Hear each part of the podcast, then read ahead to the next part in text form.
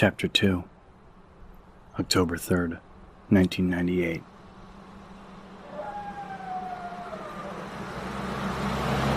Twilight had settled across the mountains, painting the jagged horizon in shades of purple dusk.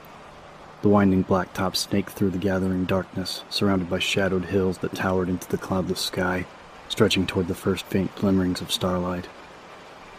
Leon might have appreciated the majestic view a bit more if he wasn't so goddamn late. He'd make it to his shift on time, sure, but he'd been hoping to get settled into his new apartment first, take a shower, get something to eat. As it was, he might have time to hit a drive through on his way to the station. Changing into his uniform back at the last rest stop had saved him a couple of minutes, but basically, he was screwed. Way to go, Officer Kennedy. First day on the job, you'll be picking cheeseburgers out of your teeth during roll call. Very professional.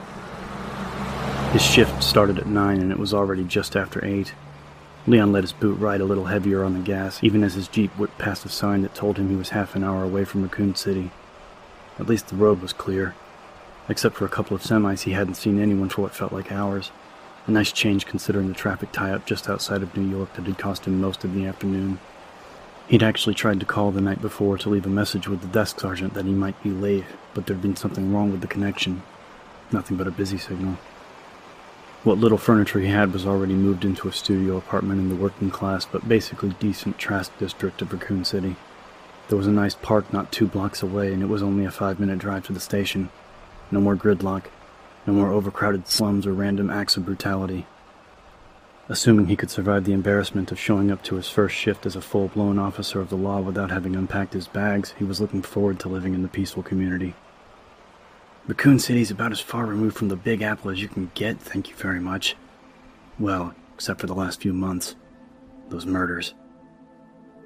In spite of himself, he felt a tiny thrill at the thought.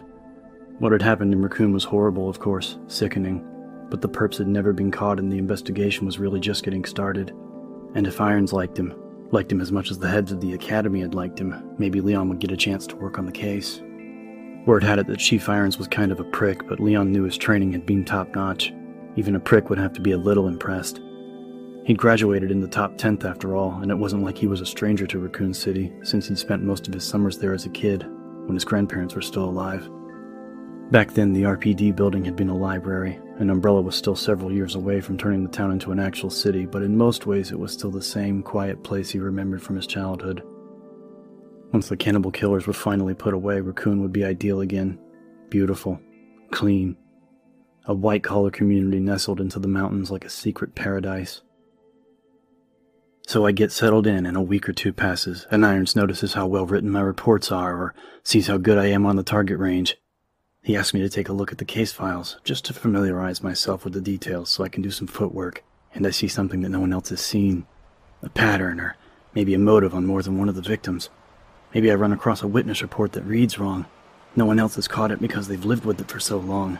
And this rookie cop just comes along and cracks the case. Not a month out of the academy, and I. Something ran in front of the Jeep. Jesus! Leon hit the brake and swerved, shocked out of his daydream as he struggled for control of the vehicle. The brakes locked and there was a screech of rubber that sounded like a scream.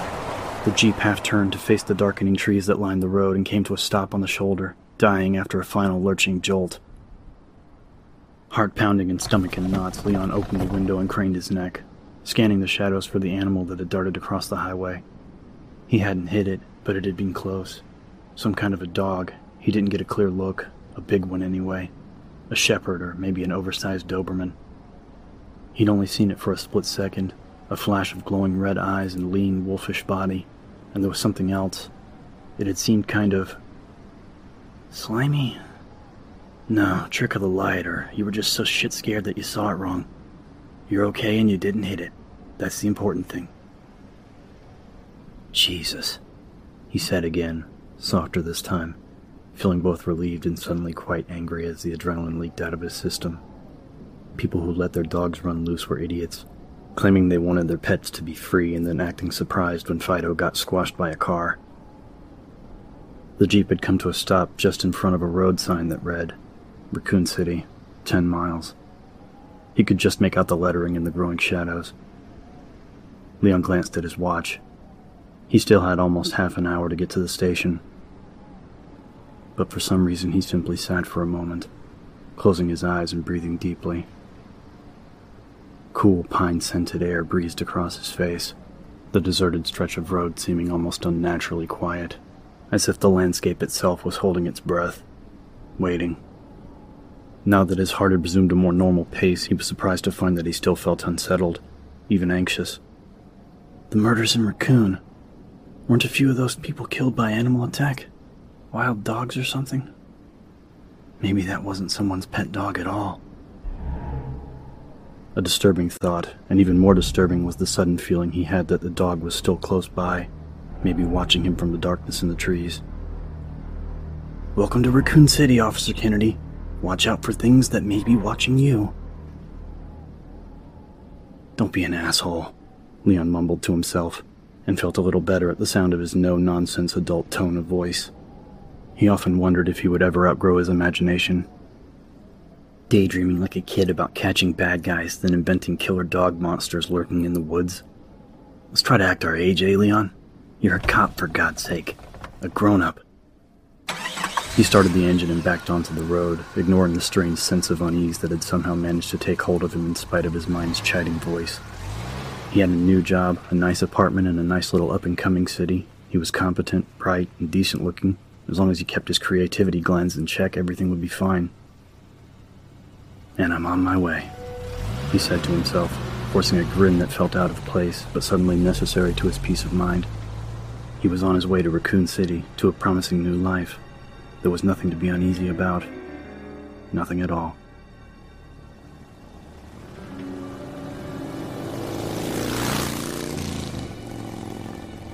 Claire was exhausted, both physically and emotionally, and the fact that her butt had been aching for the last couple hours wasn't helping matters much. The thrum of the Harley's engine seemed to have settled deep into her bones, a physical counterpoint to the butterflies in her stomach. And of course, the worst of it seemed to emanate from her extremely sore and overheated ass. Plus, it was getting dark, and like an idiot, she wasn't wearing her leathers. Chris would be totally pissed. He's going to yell his head off, and I won't even care. God, Chris, please be there to scream at me for being such an idiot. The Harley buzzed along the dark road, the sound of the engine echoing back at her from the sloping hills and shadow laden trees. She took the corners carefully, very aware of how deserted the winding highway was. If she took a spill, it could be a long time before anyone happened by. Like it would matter. Take a spill without your gear on, they'll be scraping pieces of you off the asphalt with a squeegee. It was stupid. She knew it was stupid to have left in such a god awful hurry that she couldn't be bothered to suit up, but something had happened to Chris. Hell, something may have happened to the entire city. Over the past couple weeks, the growing suspicion that her brother was in trouble had become a certainty, and the calls she'd made that morning had cinched it for her. Nobody home. Nobody home anywhere. Like Raccoon moved and forgot to leave a forwarding address. It was definitely creepy, although she could give a shit about Raccoon. What mattered was that Chris was there, and if something bad had happened to him. She couldn't, wouldn't think that way. Chris was all she had left. Their father had been killed on his construction job when they were both still kids, and when their mother had died in a car crash three years ago, Chris had done his best to take on a parental role. Even though he was only a few years older, he'd helped her pick a college, find a decent therapist. He even sent her a little money each month beyond what the insurance policies paid out, what he called walking around cash. And on top of that, he called her every couple of weeks like clockwork, except he hadn't called at all in the last month and a half and hadn't returned any of her calls. She'd tried to convince herself that she was silly to worry. Maybe he'd finally met a girl or something had turned up on the S.T.A.R.S. suspension thing, whatever that was all about. But after three unanswered letters and days of waiting for the phone to ring, she'd finally put in a call to the RPD that very afternoon, hoping against hope that someone there might know what was going on.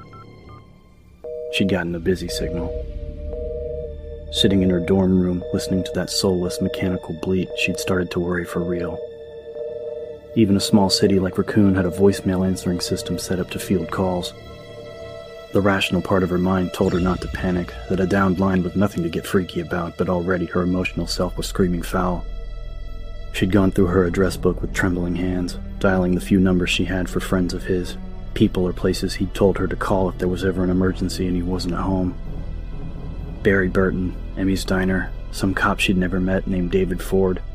She'd even tried Billy Rabbitson's number, although Chris had told her that he'd disappeared a few months earlier. And with each call she'd made, she'd gotten nothing but busy signals. By the time she'd finished going through the numbers, the worry had transformed into something close to panic. The trip to Raccoon was only about six and a half hours from the university. Claire's roommate had borrowed her riding gear to go out with her new biker boyfriend, but Claire had an extra helmet, and with that feeling that wasn't quite panic spinning through her frightened thoughts, she'd simply grabbed the helmet and gone. Stupid? Maybe. Impulsive? Definitely. And if Chris is okay, we can laugh about how ridiculously paranoid I am to the cows come home. But until I find out what's going on, I won't know a moment's peace. The last of the day's light was draining from the strip of cloudless sky above, although a waxing, nearly full moon in the Softail's headlights gave her enough light to see by. More than enough to see the small sign ahead on her left. Raccoon City, 10 miles. Telling herself that Chris was fine, that if anything weird had happened in Raccoon, somebody would have checked it out by now, Claire forced her concentration back to handling the heavy bike. It would be full dark soon, but she'd be in Raccoon before it was too dark to ride safely. Whether or not Raccoon would be safe, she'd find out soon enough.